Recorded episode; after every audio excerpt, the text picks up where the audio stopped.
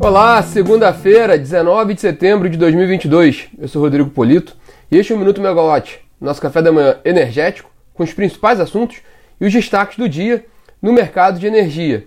Nosso bate-papo diário, às 9 horas da manhã, em live aqui no Instagram e que também fica disponível em podcast, que vocês podem baixar logo em seguida.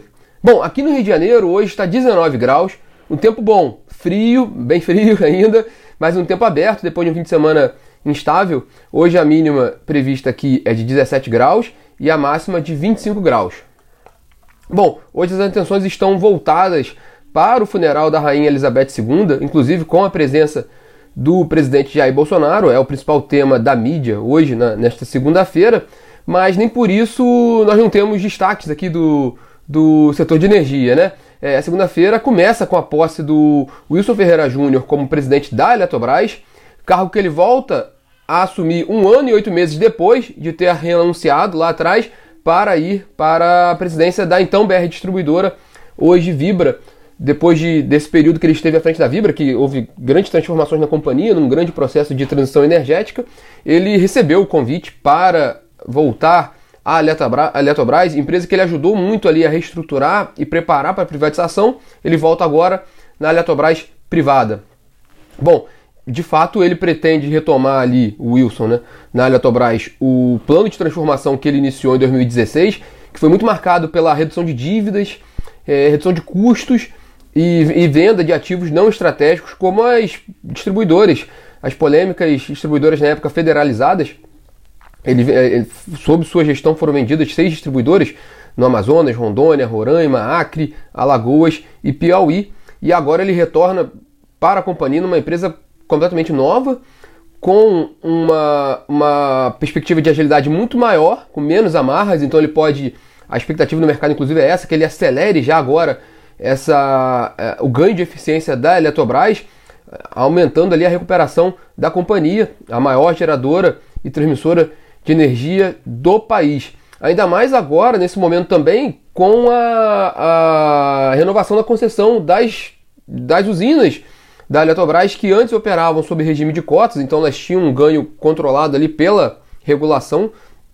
Agora a Eletrobras pode negociar livremente essa energia, então também é uma perspectiva muito grande ali de ganho de mercado por causa dessas, dessa energia descotizada. Então uma ótima oportunidade para a companhia.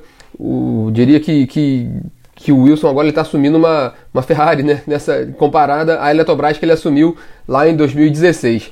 Na Vibra, de onde ele saiu, o André Corrêa Natal, vice-presidente executivo de finanças, fica como presidente interino até que seja definido o novo nome do novo de, de, quem vai assumir ali o comando da Vibra. Bom, a gente vai acompanhar hoje, hoje é o principal tema do dia de, no mercado de energia, essa, essa, essa transição que já era esperada, claro, estava para acontecer mesmo nessa semana, é, mas vamos acompanhar o comportamento das duas companhias. É, bom, bom comentário do Maurício Godoy, meu amigo do canal Energia. É um Tesla que agora o Wilson está assumindo, mas o, o, vamos ver hoje como é que vai ser o comportamento das duas companhias na, no mercado.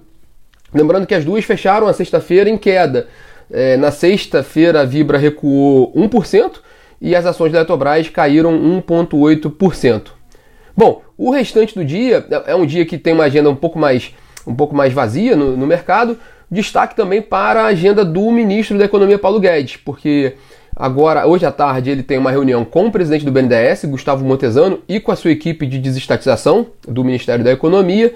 E às quatro e meia ele participa de faz uma palestra no encerramento do Congresso Brasileiro da Indústria de Máquinas e Equipamentos, da BIMAC, também importante agente relacionado ao setor elétrico.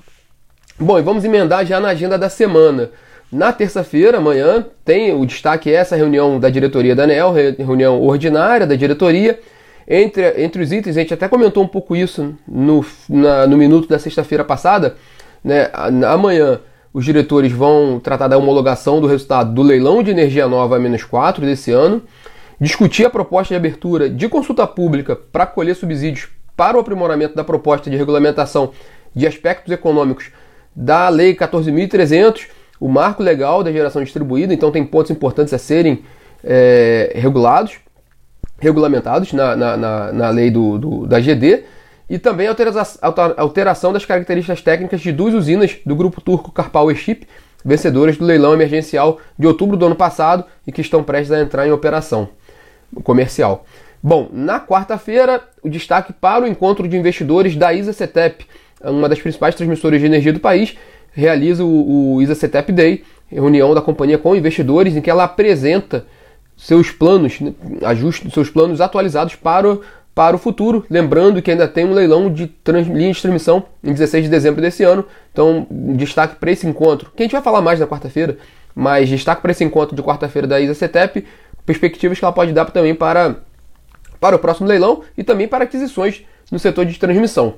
Na quinta-feira, aqui na Megawatt, tem aula inaugural do curso do setor elétrico brasileiro Desafios e Perspectivas, com Edivaldo Santana e Lucas Frangiosi, então fica o convite, também a gente vai falar mais sobre isso na quinta-feira. E na sexta-feira a gente vai ter a atualização do PMO, lembrando que acabou de sair a atualização do PMO na sexta-feira passada. É, houve uma, uma, redução ainda na perspectiva de, de carga, previsão de carga para esse mês, caiu mais um pouquinho, agora está em 68.600 megawatts médio, que representa uma queda de 3% em relação a setembro do ano passado. A energia é, ENA, né, energia natural fluente, do subsistema Sudeste Centro-Oeste, o principal do país, com 73% da média de longo termo para setembro, e previsão de fechamento, ali, de encerramento do mês, os níveis dos reservatórios do subsistema Sudeste Centro-Oeste no fim de setembro na ordem de 49,4%, quase 50%, fechando esse mês de setembro ainda aqui no período seco. Bom, e para ficar de olho nessa semana, o destaque é a movimentação da medida provisória 1118 no Senado, uma medida provisória importante, com emendas polêmicas no setor elétrico. Então, entre elas, a ampliação em dois anos do prazo para a construção de projetos de geração renovável que tenham desconto pelos usos, pelo uso das redes de transmissão e, distribuição, TUG e TUG, é, uma reportagem do Estadão publicada nesse fim de semana informou que o Senado pode colocar o texto em análise nessa semana, na quinta-feira.